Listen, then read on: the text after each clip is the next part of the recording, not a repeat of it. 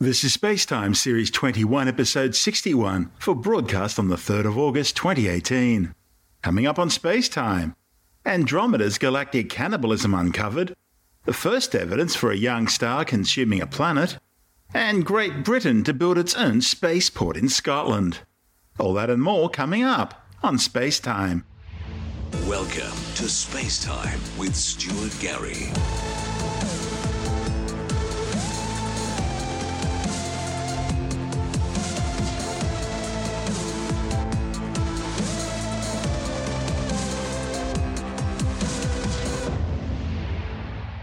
Astronomers have discovered that the Andromeda Galaxy M31, the largest galaxy in the Milky Way's local galactic group, shredded and cannibalized a galaxy similar to the Milky Way about 2 billion years ago. Even though it was mostly shredded, the remains of this decimated galaxy have provided astronomers with a rich trail of evidence, including an almost invisible halo of stars larger than the Andromeda Galaxy itself, an elusive stream of stars, and an enigmatic compact galaxy known as M32. The findings, reported in the journal Nature Astronomy, will help scientists better understand how disk galaxies like the Milky Way and Andromeda evolve over time and how they survive large merger events.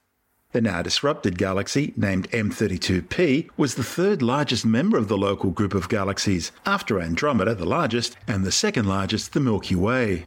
Using computer models, scientists were able to piece together this evidence, revealing that the cannibalized galaxy was a long lost sibling of the Milky Way. Scientists have long known that this nearly invisible large halo of stars surrounding galaxies contains the remnants of smaller cannibalized galaxies. A galaxy like Andromeda was expected to have consumed hundreds of its smaller companions. Researchers thought this would make it difficult to learn about any single one of them. But using new computer simulations, scientists were able to understand that even though many companion galaxies were consumed by Andromeda, it seems most of the stars in Andromeda's outer faint halo were mostly contributed by the shredding of just one single large galaxy. The study's lead author, Richard D'Souza from the University of Michigan, describes it as a eureka moment. It was then they realized they could use this information from Andromeda's outer stellar halo to infer the properties of the largest of these shredded galaxies. Astronomers have been studying the local group, the Milky Way, Andromeda, and their companions for a long time. And the authors say it was quite shocking to realize that the Milky Way had a large sibling that scientists never even knew existed. This galaxy, M32P, which was shredded by the Andromeda Galaxy, was at least 20 times larger than any galaxy that had merged with or been cannibalized by the Milky Way. M32P would have been massive, making it the third largest galaxy in the local group after Andromeda and the Milky Way. The research will also serve to solve a long standing mystery, namely the formation of Andromeda's enigmatic M32 satellite galaxy.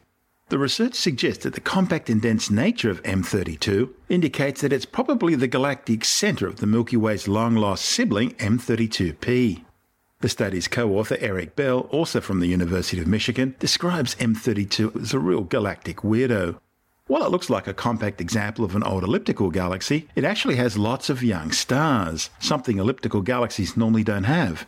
He says it's one of the most compact galaxies in the known universe, and there isn't another galaxy quite like it. Overall, this study is really significant because it could be altering science's traditional understanding of how galaxies evolve. You see, the researchers realized that Andromeda's disk somehow survived an impact with this massive galaxy M32P.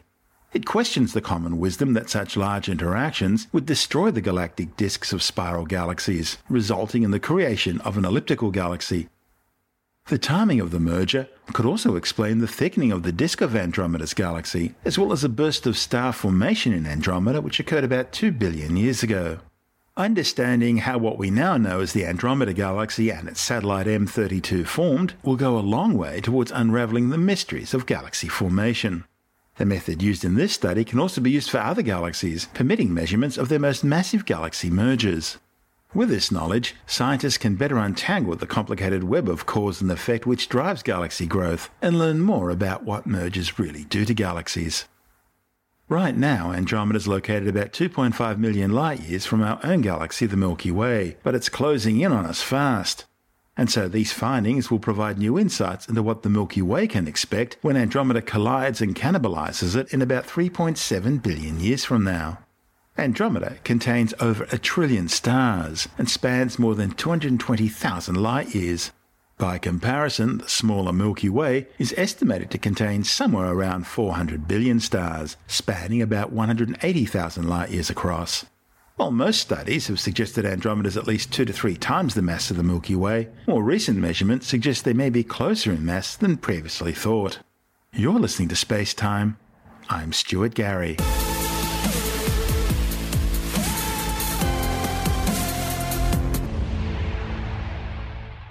Scientists may have for the first time observed the destruction of a young planet or planets by their host star. The observations from NASA's Chandra X-ray Observatory indicate that the parent star is now in the process of devouring the planetary debris. The discovery gives fresh insight into the processes affecting the survival of infant planets. Since 1937, astronomers have puzzled over the curious variability of a young star named RW Aurigae, located about 450 light years from Earth. Every few decades, the star's optical light has faded briefly before brightening again. In recent years, astronomers have observed the star dimming more frequently and for longer periods. Astronomers using Chandra may finally have uncovered what caused the star's most recent dimming events. They suggest a collision between two infant planetary bodies, including one at least large enough to be a full sized planet, could be to blame. The collision destroyed both planets, and the resulting planetary debris has fallen into the star, generating a thick veil of dust and gas, temporarily obscuring the star's light. The study's lead author, Hans Moritz Gunther from MIT, the Massachusetts Institute of Technology, says computer simulations have long predicted that planets can fall into young stars. But if correct, this would be the first time that astronomers have actually directly observed such an event taking place. The star's previous dimming events may well have been caused by similar such planetary smash ups, either involving two planetary bodies or large remnants of past collisions that had met head on and broken apart again. RW Aurigae is located in the Taurus Auriga dark clouds, which host stellar nurseries containing thousands of infant stars. Unlike our relatively mature Sun, very young stars are still surrounded by rotating disks of gas and clumps of material, ranging in size from small dust grains to pebbles, some of which have already grown large enough to become fledgling protoplanets. It's thought these protoplanetary disks can last for between 5 and 10 million years. RW is estimated to only be a few million years old, and so is still surrounded by these disks of dust and gas. And both contain about the same mass as the Sun. The notable dips in the optical brightness of RW Aurigae, which occurred every few decades, each lasted for about a month. But then in 2011, the behaviour suddenly changed. The star dimmed again, this time for about six months. The star did eventually brighten, only to fade again in mid 2014. In November 2016, the star returned to its full brightness. But then in January 2017, it dimmed again. Chandra was used to observe the star during an optically bright period in 2013, and then dim periods in 2015 and 2017, when decreases in X rays were also observed. Because the X rays come from the hot outer atmosphere of the star, changes in the X ray spectrum, that is, the intensity of X rays measured at different wavelengths over these three observations, were used to probe the density and composition of the absorbing material around the star. The team found that the dips in both optical and X-ray light are being caused by dense gas obscuring the star's light. The observations in 2017 also showed strong emission from iron atoms, indicating that the disk contained at least 10 times more iron than during the 2013 observations during a bright period. Gunther and colleagues suggest the excess iron was created when two planetesimals or infant planetary bodies collided.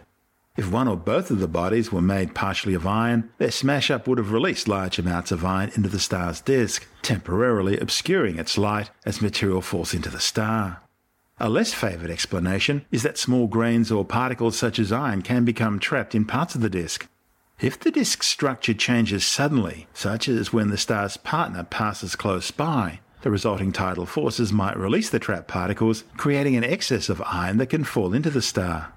The authors are hoping to make more observations of the star in the future to see whether the amount of iron surrounding it has changed, a measure that could help researchers determine the size of the iron source. For example, if about the same amount of iron appears in a year or two, then that may indicate it's coming from a relatively massive source. A lot of effort's currently going into learning about exoplanets and how they form. So astronomers see it as important to see how young planets could be destroyed in interactions with their host stars and with other young planets, and what factors will determine whether they survive or not.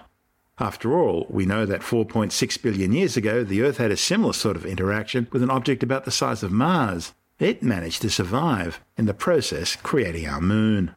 The study is reported in the Astronomical Journal. I'm Stuart Gary. This is Space Time.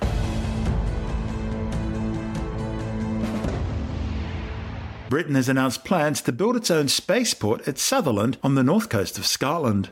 The project will be part of a £50 million UK spaceflight programme, which includes initial funding of £2.5 million towards the Scottish Government's Highlands and Islands enterprise to develop a vertical launch site in consultation with Lockheed Martin, who will provide integration and launch services. The new facility will initially launch small orbital rockets carrying microsatellites or up to six large six unit CubeSat payloads as well as the Sutherland site at Melness, an additional £2 million will provide seed fundings for proposals for horizontal launch systems based at Newquay in Cornwall, at Glasgow Prestwick, and in Snowdonia. I'm Stuart Gary. You're listening to Space Time.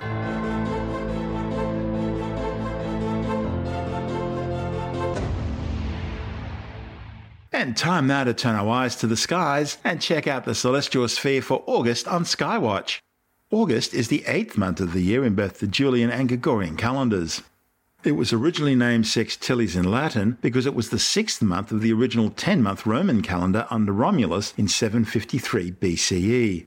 It only became the eighth month when January and February were added to the year before March. In the year 8 BCE, Sextilis was renamed August in honour of the Roman statesman and military leader Augustus, who had achieved several of his greatest triumphs, including the conquest of Egypt, during this month. The constellation Scorpius, the Scorpion, is high overhead, covering almost a third of the August night skies. The heart of the Scorpion is marked by the red supergiant Antares. Located some 470 light years away, Antares means the rival of Mars. And when they're close together in the sky, they certainly look very similar. Antares, or Alpha Scorpii, has some 12.4 times the mass and 450 times the diameter of our Sun, and is one of the largest known stars in the universe. In fact, if it were placed where the Sun is at the centre of our solar system, Antares would engulf the inner planets Mercury, Venus, Earth, and Mars, with its outer surface reaching almost as far as the orbit of Jupiter. Antares has a companion star, Antares B. It's a massive spectral type B blue white star with at least 7.2 times the mass of the Sun and at least 5.2 times the Sun's radius. Antares B is located about 224 astronomical units beyond the primary star. An astronomical unit is the average distance between the Sun and the Earth, about 150 million kilometres or 8.3 light minutes. Located near Antares is the globular cluster Messier 4 or M4 for short. Named after the 18th century French astronomer and comet hunter Charles Messier, it's one of a catalogue of 103 fuzzy objects that were not comets, which Messier listed simply so he didn't have to waste his time looking at them. Other astronomers have since added further celestial objects to the catalogue, bringing the total number to around 110. Located about 7,000 light years away, M4 is one of the closest globular clusters to Earth, close enough to be identified through a pair of backyard binoculars. Globular clusters are densely packed spheres of thousands of gravitationally bound stars, which were all originally born at the same time in the same stellar nursery. They're usually extremely ancient, as old as some galaxies, dating back to around 12 billion years. Now, sticking with Scorpius and looking towards the sting of its tail, you'll see two other star clusters, these ones open clusters, called M7 and M6. The nearer of the two, M7, is only 800 light years away, while M6 is a more distant 2000 light years away. Open star clusters are less densely packed than their globular cluster counterparts with the stars inside them less gravitationally bound to each other and therefore more prone to drift away over time. Another open star cluster in Scorpius is NGC 6231, located about 6,500 light years away near the star Zeta Scorpii. NGC 6231 is a bright open star cluster containing around 120 stars, including a significant population of high luminosity supergiants. There are also numerous white yellow stars and at least two Wolf Rayet stars. Wolf Rayets are extremely hot luminous evolved stars nearing the end of their lives.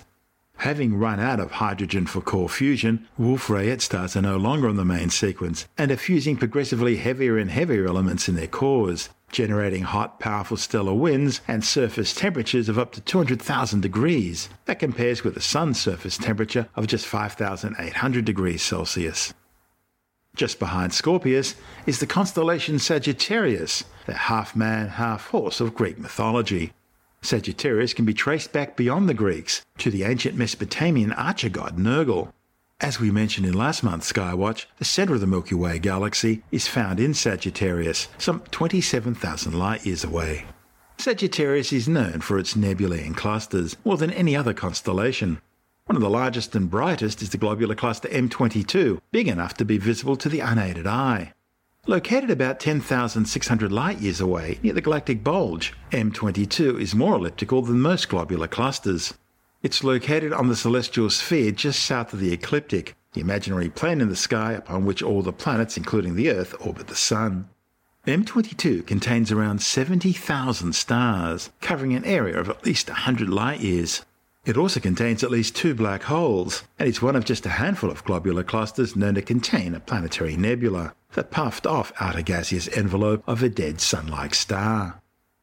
Located in the sky next to Scorpius in the west and Sagittarius in the east is the constellation Ophiuchus, the serpent bearer, often portrayed as a snake coiled around a man. In Greek mythology, it's Ophiuchus who raises Orion from the dead after he's bitten by Scorpius. Ophiuchus contains several star clusters and other interesting features, including Barnard Star. Barnard Star is the second nearest star system to the Sun, beaten only in distance by the Alpha Centauri triple star system. Located some 5.9 light years away, Barnard star is a spectral type M red dwarf, only about 0.144 times the mass of the Sun. At somewhere between 7 and 12 billion years of age, Barnard star is considerably older than the Sun, which is about 4.6 billion years old. In fact, Barnard star may be one of the oldest stars in the Milky Way galaxy. It's lost a great deal of its rotational energy, and the periodic slight changes in its brightness indicate it's rotating about once every 130 days. By comparison, the Sun rotates roughly every 27 Earth days. Given its age, Barnard star was long assumed to be quiescent in terms of stellar activity. But in 1998, astronomers observed an intense stellar flare, indicating it's a flare star. Flare stars are variable stars that undergo unpredictable dramatic increases in brightness for just a few minutes. It's believed that the flares on flare stars are analogous to solar flares on the Sun, in that they're generated by stellar magnetic energy stored in the star's atmosphere. Lying just to the west of Scorpius is the constellation Libra, the scales.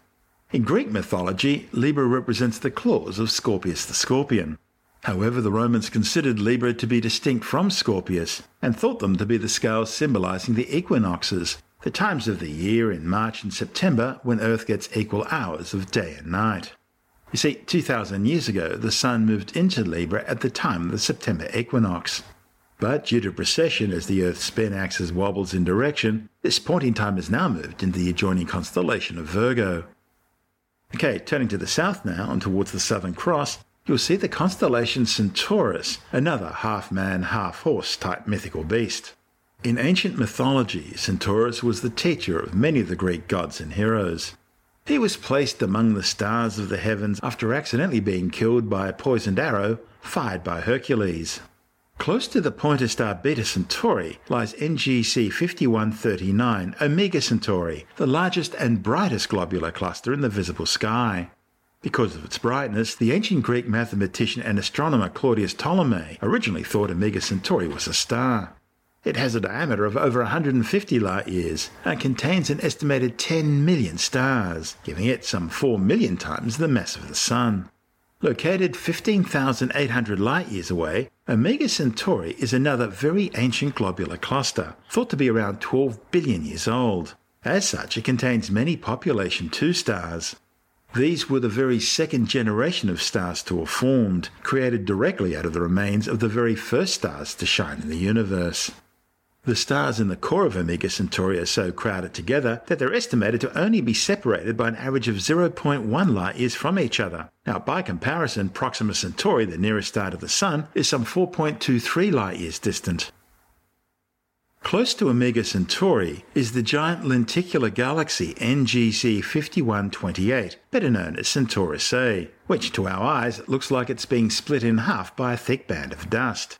The galaxy was discovered back in 1826 by the astronomer James Dunlop from his home in what is now the Sydney suburb of Parramatta.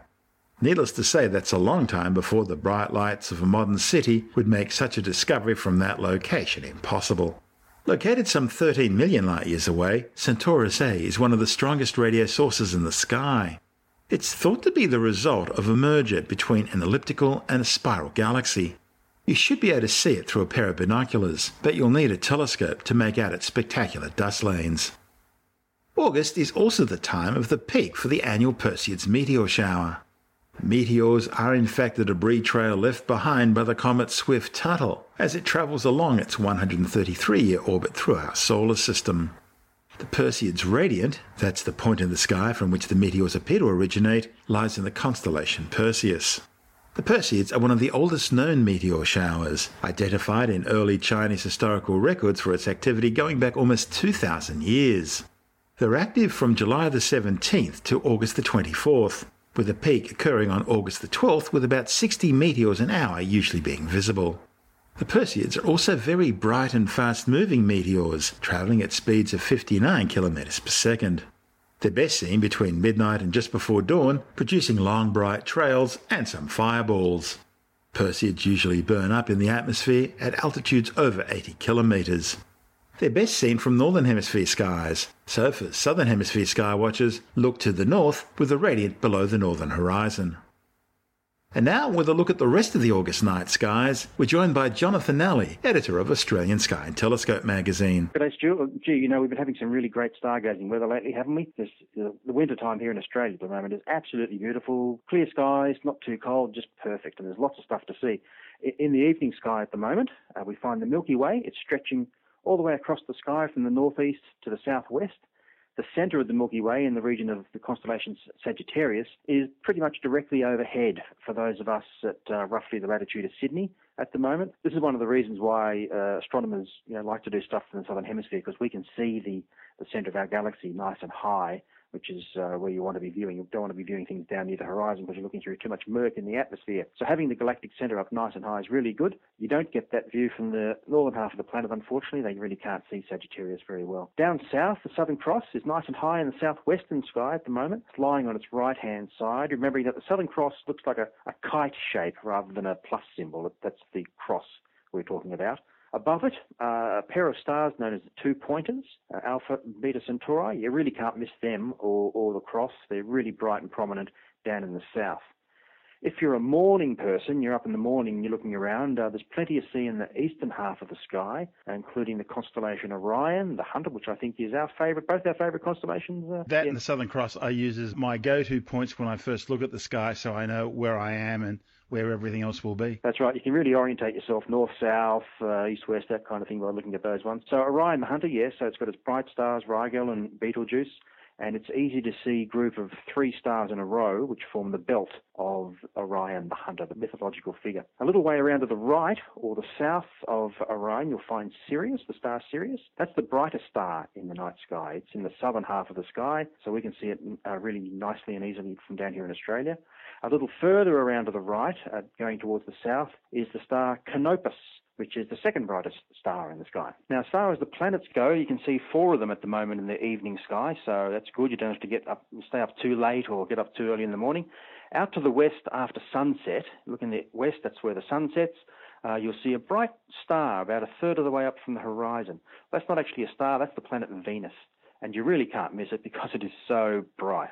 Now, higher above it, go up about another third of the way up the sky, so about two thirds of the way up the sky, is uh, Jupiter, the planet Jupiter. Again, it just looks like a really big bright star, but it's actually a planet. If you have a pair of binoculars, even small ones, take a look. You should be able to make out up to four tiny pinpricks of light near the planet, either one side or the other, or two on one side and two on the other, or whatever. These are its four biggest moons, the ones that Galileo first saw when he made his uh, first telescope. So when you look at Jupiter, if you've got a chance through a pair of binoculars or a telescope, you're looking at exactly what Galileo saw for the first time, which set off this whole scientific revolution. Now, high overhead at around about 9 p.m., from roughly the latitude of Sydney or Melbourne, you'll find the planet Saturn. And if you get a chance to look at it through a telescope this time rather than binoculars, do so because you'll be able to see its rings. And just everyone's always amazed when they see the ring planet, and it's really quite spectacular looks just what it looks like in the pictures. Over in the eastern half of the sky, you'll see a bright orangey red looking star.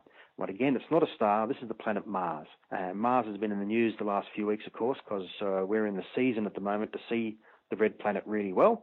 Because at the end of July, Earth and Mars passed each other in space in their respective orbits. We're on the inside orbit, so we were sort of overtaking Mars and and we yeah came to our closest point together, which happens every couple of years. Not too close; it's more than 50 million kilometres, but that makes a difference when you're looking at a planet uh, as small as Mars because uh, it makes it you know the closer it is, the bigger it's going to appear, basically. Now, if you're having trouble figuring out which of these points of light are these four planets, well, you can actually use the moon to help guide you because as the moon goes around the sky every four weeks, it passes each of these planets in turn, and sometimes you can find it right next to the planet or a little bit away. Um, that's just a line of sight effect. In space, they're not really close together. It's just that they're in the same sort of direction as we see them. So go out and have a look on August the 14th, for instance, and you'll see the moon very close to Venus, right? That makes it easy to work out which one's Venus.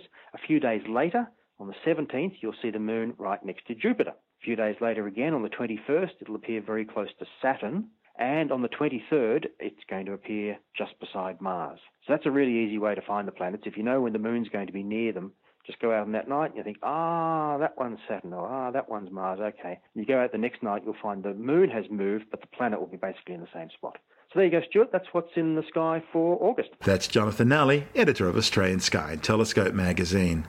You're listening to Space Time. I'm Stuart Gary, and that's the show for now. You can subscribe and download Space Time as a free twice weekly podcast through Apple Podcast iTunes, Stitcher, Bitesz.com, Pocket Casts, SoundCloud, YouTube, Audio Boom, from spacetime.with.stuartgary.com, or from your favorite podcast download provider.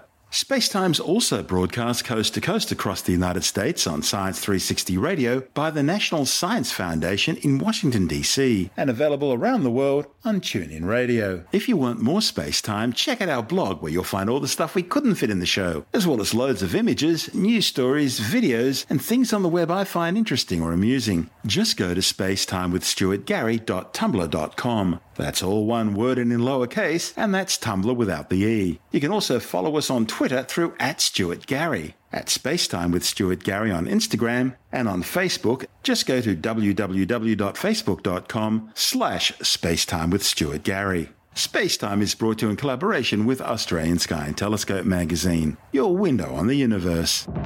You've been listening to Spacetime with Stuart Gary. This has been another quality podcast production from Bitesz.com.